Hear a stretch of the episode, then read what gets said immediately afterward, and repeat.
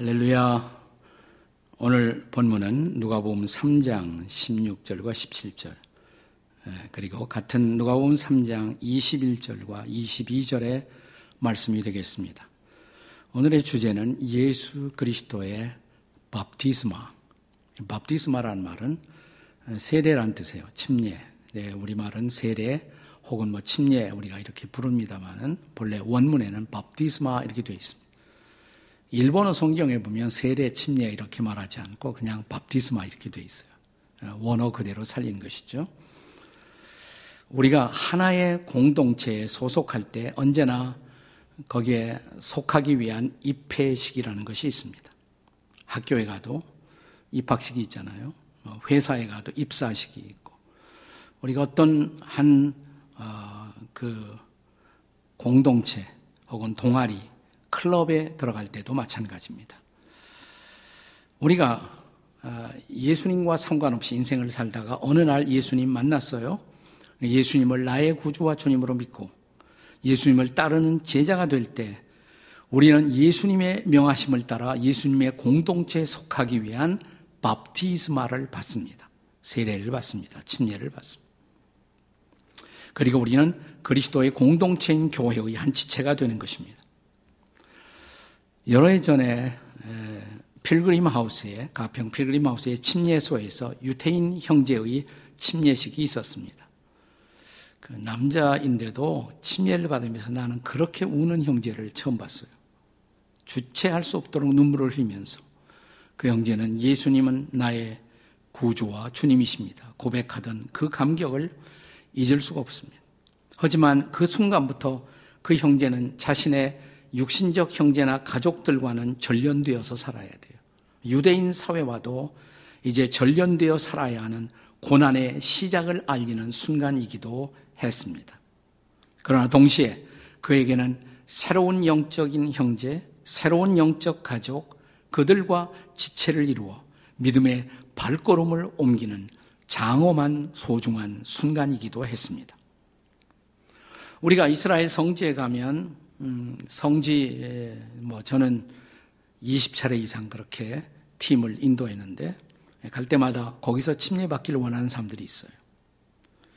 본래 그 요르단과 이스라엘의 국경에 알렌비라는 국경 검문소가 있는데 그 근처에 예수님이 요한에게 침례를 받으신 오리지널 침례 사이트가 있습니다만은 지금은 군이 관리하는 그런 지역이어서 거기서는 침례식을 거행하지 못하고 저 갈릴리 바다에서 남쪽으로 조금 내려오다가 그 갈릴리 남부 그 다음에 하부 요단강이 시작되는 바로 그 적경 지역에 야르데니트라는 침례소가 있습니다. 야르데니트란 말은 작은이란 뜻인데 작은 요단강 거기에 침례소를 성지 순례하는 사람들을 위한 침례 장소로 준비해 두었습니다.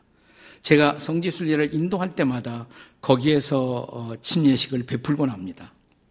거기 가면 침례식을 할 때 바로 그 위에 침례에 대한 성경 구절이 있는데 우리 지구촌 교회가 어, 헌금을 해서 세워놓은 한글 성구판이 그 위에 이렇게 새겨져 있기도 합니다. 자, 거기에서 신앙을 고백하고 성부와 성자와 성령의 이름으로 침례를 베푸는 그 감격은 제 인생을 살면서 가장 잊을 수 없는 감동의 순간으로 추억되곤 합니다. 그러므로 너희는 가서 모든 민족을 제자로 삼아 아버지와 아들과 성령의 이름으로 침례를 베풀고 내가 너에게 분부한 모든 것을 가르쳐 지키게 하라. 볼지어다. 내가 세상 끝날까지 너희와 항상 함께 있으리라 하시니라. 아멘. 오늘 우리가 함께 읽은 본문에서는 예수님께서 이 밥티스마를 베푸심에 대한 요한의 예언, 그분이 침례를 베푸실 것이다. 또 예수님이 또한 요한에게 친히 침례를 받으시는 그 장면이 오늘 소개되고 있습니다. 사실상 예수께서 침례를 받으심으로 하나님의 백성의 공동체의 한 지체가 되심으로써 그분의 공적 사역을 이제 출발하시는 것입니다. 우리는 여기에서 밥티스마의 진정한 의미를 배울 수 있습니다. 자, 우리가 본격적인 신앙생활, 본격적인 사역을 시작하며 경험하는 이 밥티스마, 침례 세례의 참된 의미는 도대체 무엇일까요? 첫째로 밥티스마는 성령의 변혁하는 밥티스마, 성령의, 성령의 변혁시키는 밥티스마라는 것입니다. 본문의 16절의 말씀을 함께 보겠습니다. 요한이 모든 사람에게 대답하여 이르되 나는 물로 너에게 침례를 베풀거니와 나보다 능력이 많으신 이가 오시나니 나는 그의 신들매를 풀기도 감당하지 못하겠노라. 그는 예수님에게요. 그는 성령과 불로 너에게 침례를 베푸실 것이요. 여기서 우리가 주목할 것은 소위 물의 밥티스마와 성령의 밥티스마가 비교되고 있다는 것입니다. 물의 밥티스마와 불의 밥티스마 혹은 물의 밥티스마와 성령의 밥티스마가 비교되고 있습니다. 요한의 물의 침례는 외적으로 죄 사함을 받는 그런 사인 표정이었습니다. 그러나 예수님의 성령의 침례는 내적인 변혁, 내적인 변화의 시작이었습니다. 누가복음의 저자인 누가는 누가를 기록한 다음에 누가복음을 기록한 다음에 그 다음에 사도행전을 기록하죠. 자, 사도행전 1장 5절에서 누가는 다시 이렇게 말합니다. 요한은 물로 침례를 베풀었으나 너희는 몇 날이 못 되어 성령으로 침례를 받으리라 하셨느니라. 다시 말씀드립니다. 요한의 침례는 회개한 사람들에 대한 죄 사함의 외적인 표징이었고 그것은 예수님의 침례를 준비시키는 사건이었던 것입니다. 그것은 예수 믿은 사람들이 경험하게 될 내적 변화의 준비였다라고 할 수가 있습니다. 자, 구약 성경에도 이런 메시아로 말미암은 변혁의 시대가 올 것을 예언하고 있습니다. 에스겔 36장 25절과 26절의 말씀입니다. 자, 같이 읽습니다. 에스겔 36장 25절 맑은 물을 너희에게 뿌려서 너희로 정결하게 하되 곧 너희의 모든 더러운 것에서와 모든 우상 숭배에서 너희를 정결하게 하되 26절 또 새 영을 너희 속에 두고 새 마음을 너에게 주되 너 육신에서 굳은 마음을 제거하고 부드러운 마음을 줄 것이며 저는 여기 25절의 말씀이 요한의 침례에 대한 예언이라고 생각해요. 맑은 물로 더러움을 씻는다. 요한의 침례예요. 근데 26절에서 예수님이 성령을 통해서 베푸시는 밥디스마 그 본질을 보여줍니다. 그것은 우리 안에 새로운 영이 거하시고 새 마음이 심어지는 내적인 변혁을 의미하는 것입니다. 이 변혁은 우리가 참으로 예수 믿고 참으로 예수님께 소속하는 순간부터 일어나는 변혁의 사건입니다. 고린도전서 12장 13절에서 이제 바울 사도의 증언을 보십시오. 자, 함께 읽습니다. 우리가 유태인이나 헬라인이나 종이나 자유인이나 다 한 성령으로 침례를 받아 한 몸이 되었고 다 한 성령을 마시게 하셨느니라. 그렇습니다. 우리 예수 믿는 우리들은 다 예외 없이 성령으로 침례받고 성령을 마셨다 그랬어요. 성령을 마시고 사는 존재가 된 것입니다. 사도 베드로는 이런 변혁을 하나님의 신기한 능력으로 우리 안에 신의 성품이 심어진 것이다. 그러니까 우리로서는 신의 성품에 동참한 자가 된 것이다. 이렇게 말합니다. 베드로후서 1장 3절에 보시면 그의 신기한 능력으로 생명과 경건에 속한 모든 것을 우리에게 주셨으니. 자, 그런데 그 다음 절. 베드로서 1장 4절에 보시면 이로써 이렇게 시작해요. 이로써.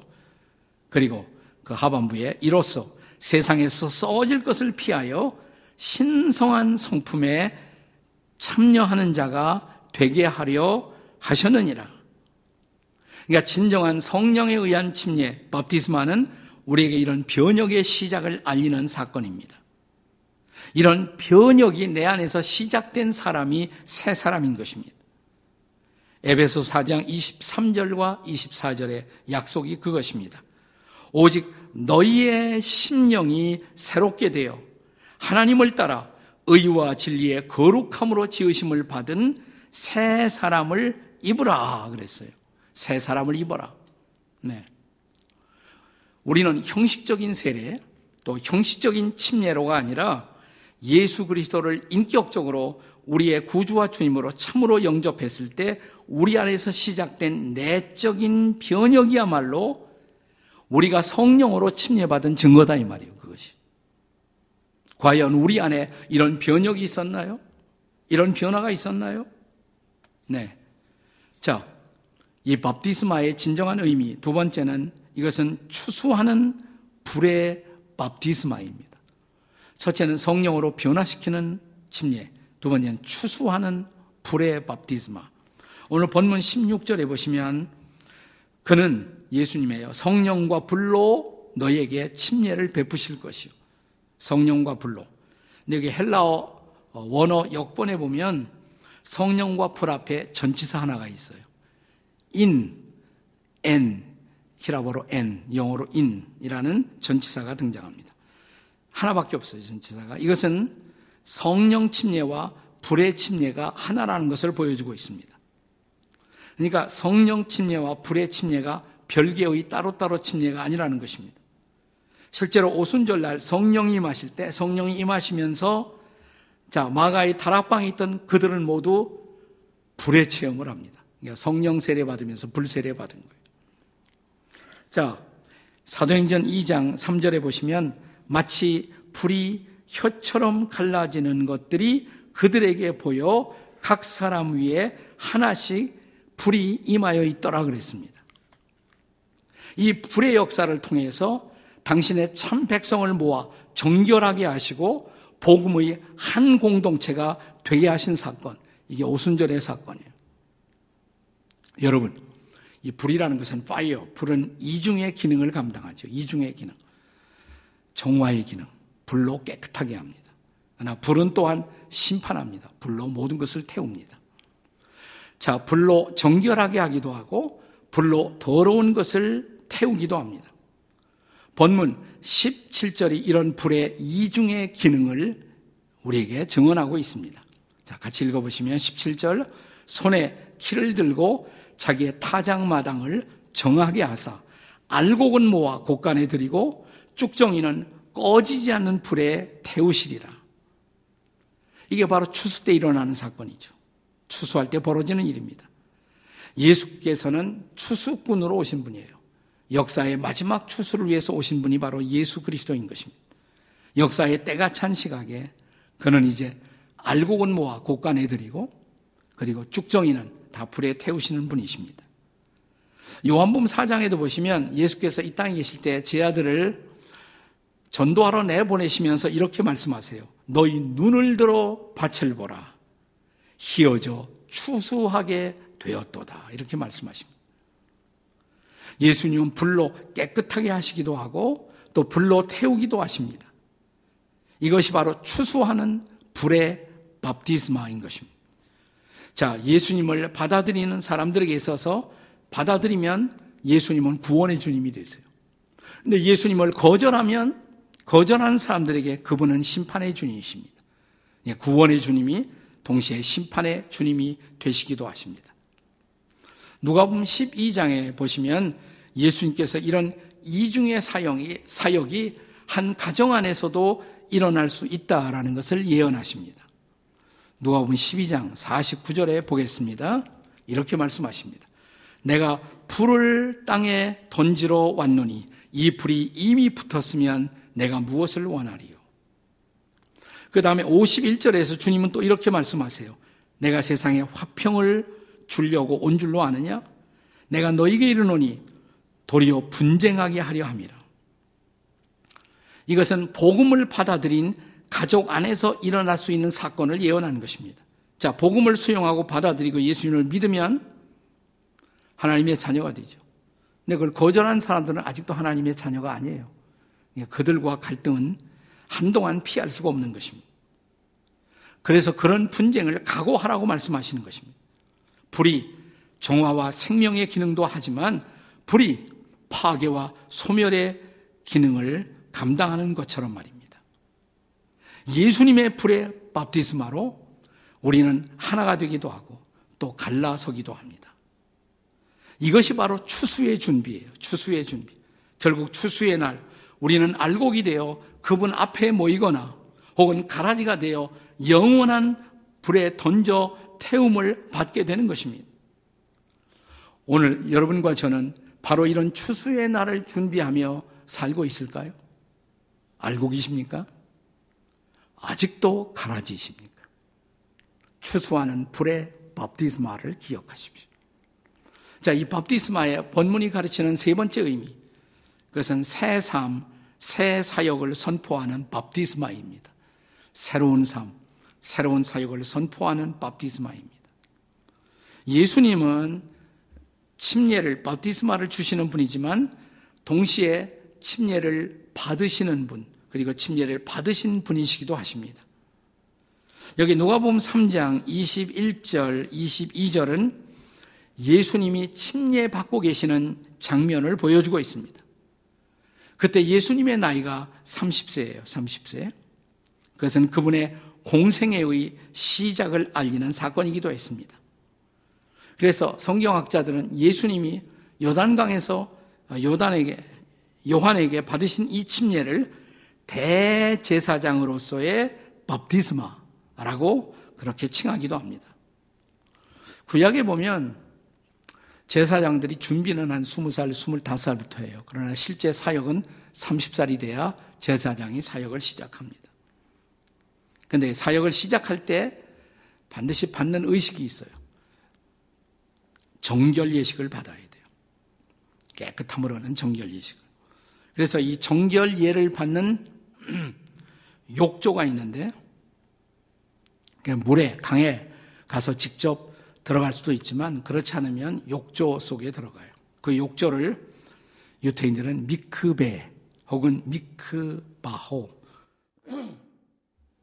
이렇게 부릅니다. 미크베 미크바호. 최근 그 침례 요한의 고향이 어디냐면 태어나는 곳이 예루살렘에서 멀지 않은 곳에 에인케렌이라는 곳이 있어요. 에인케렌. 아, 제가 좋아하는 곳이고 자주 방문하는 곳인데 예, 거기에서 미크베 하나가 발견이 되었습니다. 미크베 욕조예요. 근데 고고학자들이 점검해 보니까 2000년 이상 된 미크베예요. 그러니까 옛날에도 그런 미크베에서 정결 예식을 했다는 것을 알 수가 있어요. 근데 그 크기가 길이가 3.5m, 상당히 크죠? 길이가 3.5m면 굉장히 크잖아요. 넓이가 2.4m. 그리고 깊이, 이 깊이가 1.8m, 거의 2m 가까이. 그러면 뭐예요? 한 사람이 잠기기에 충분한 욕조죠. 네, 그런 충분한 욕조예요. 그러니까 제사장이 취임할 때 에, 그가 부정을 씻기 위해서 욕조 속에 들어가는 것입니다. 미크베에서 정결례를 받고 그 다음에 사역을 시작해요. 본격적인 제사장의 사역을 시작합니다. 자, 예수님이 대제사장으로서 인류의 속죄의 사역을 감당하기 위해서 그는 30세가 되셨을 때 요단강으로 가십니다. 그리고 요한에게 침례를 받으세요. 네. 이것은 대제사장 쪽 속죄 사역의 시작이다. 이렇게 말할 수가 있죠. 자, 누가 보면 3장 21절을 보겠습니다. 거기 보시면 백성이 다 침례를 받을세 예수도 침례를 받으시고 기도하실 때 하늘이 열리며 그랬어요. 일반적으로 세례를 받는다 우리가 혹은 침례를 받는다 할 때 그것은 내가 죄로부터 정결함을 받는 것을 전제로 하는 것이죠. 그러면 질문이 하나 있어요. 예수님은 무슨 죄를 범하셨을까? 우리가 성경에 보면 예수님은 죄가 없다라고 성경은 가르칩니다. 특별히 히브리서 4장 15절 말씀을 보시면 자, 우리에게 있는 대제사장은 우리의 연약함을 동정하지 못하실 리가 아니요 모든 일에 우리와 똑같이 시험을 받으신 이로되 죄는 없으시니라. 아멘. 죄는 뭐예요? 없으시다. 그러니까 그러면 예수님은 침례 받으실 필요가 없어요, 사실은. 왜냐하면 죄가 없으시니까. 그럼 왜 받으셨느냐? 왜 자원에서 그분이 받으셨을까? 그것은 우리의 히브리서 이 4장의 말씀처럼 우리의 연약함을 함께 동정하고 공감하시기 위해서. 그러니까 우리의 자리에서 우리가 받을 침례를 우리 대신 받으신 것이다. 이렇게 말할 수가 있어요. 그래서 이런 침례를 모범 침례라고도 말합니다. exemplary baptism, 모범 침례. 다시 말하면 그분은 우리의 모범이 되기 위해서 이 침례를 받으셨던 것입니다. 자, 이런 밥디스마 혹은 침례, 세례, 본질적인 의미는 무엇입니까? 저는 로마서 6장 4절처럼 세례의 의미, 침례의 의미를 가장 잘 드러내고 있는 말씀이 없다고 생각해요. 같이 읽겠습니다. 다 같이. 그러므로 우리가 그의 죽으심과 합하여 침례를 받음으로 그와 함께 장사되었나니 이는 아버지의 영광으로 말미암아 그리스도를 죽은 자 가운데서 살리심과 같이 우리로 또한 새 생명 가운데서 행하게 하려 함이라. 여기 중요한 단어가 합한다는 단어예요. 또 함께, 합한다, 함께. 영어로 united with him, united with him. 함께 연합했다. 자, 우리는 예수 믿는 순간이요. 그리스도의 죽으심, 그리스도의 장사 지내심, 또 그리스도의 부활에 연합해서 동일시되는 것입니다. 자, 그러니까 그의 죽으심과 장사 지내심에 연합하여 우리가 침례받는 순간 우리도 죽었다. 이걸 고백하는 거예요. 죄로 말미암은 우리의 옛사람은 죽었다. 죽었다. 또 그가 다시 사실 때 우리도 그의 부활에 연합하여 또 다시 살았다. 새로운 사람이 되었다. 이것을 고백하는 것입니다. 그러니까 침례 받을 때 자, 우리 침례교에서는 물 속에 들어간단 말이죠. 자, 들어갈 때 나는 그의 죽으심, 그의 장사 지내심에 연합하는 것입니다. 자, 침례조에서 바깥으로 나올 때, 나올 때 우리는 나는 다시 살았다. 부활의 새 생명을 받아 새 사람이 되었다. 이것을 선포하고 고백하는 의식. 이것이 바로 밥디스마란 말이죠. 네. 자, 초대교회의 침례는 본래 이 교회당 안에서 한 것이 아니라 강가 같은 바깥에서 보통 행하여졌습니다. 따라서 우리가 침례를 받을 때 옛날 같으면 다른 많은 사람들이 구경하는 데서 우리가 침례를 받는 것이에요. 거기 교인들만 있는 것이 아니라 안교인들도 있고 불신자들도 우리가 세례 침례 받는 장면을 보게 됩니다. 근데 그런 데서 우리가 침례를 받는 굉장히 중요한 의미가 있어요. 우리의 침례는 많은 사람들에게 선포하는 거예요. 나는 이제 세상을 뒤로하고 그리스도를 따르는 새로운 사람, 그리스도인이 된 것을 선포하는 것입니다. 자, 많은 사람들이, 자, 안 믿는 사람들이 봤을 때, 아, 저 사람 크리스천이 되었구나. 예수 믿는 사람이 되었구나. 그러면 그 사람들이 우리를 핍박할 수가 있어요. 근데 그들이 나를 핍박해도 좋다. 하나님이 기뻐하시는 것이 더 중요하다.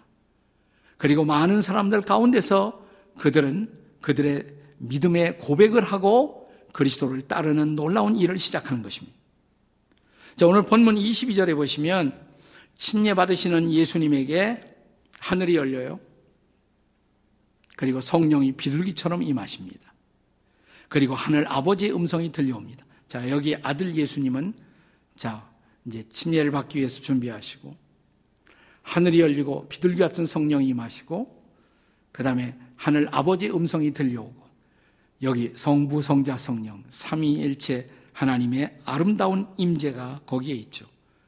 그리고 하늘 아버지께서 말씀하시기를 이는 내 사랑하는 아들이요 내가 너를 기뻐하노라.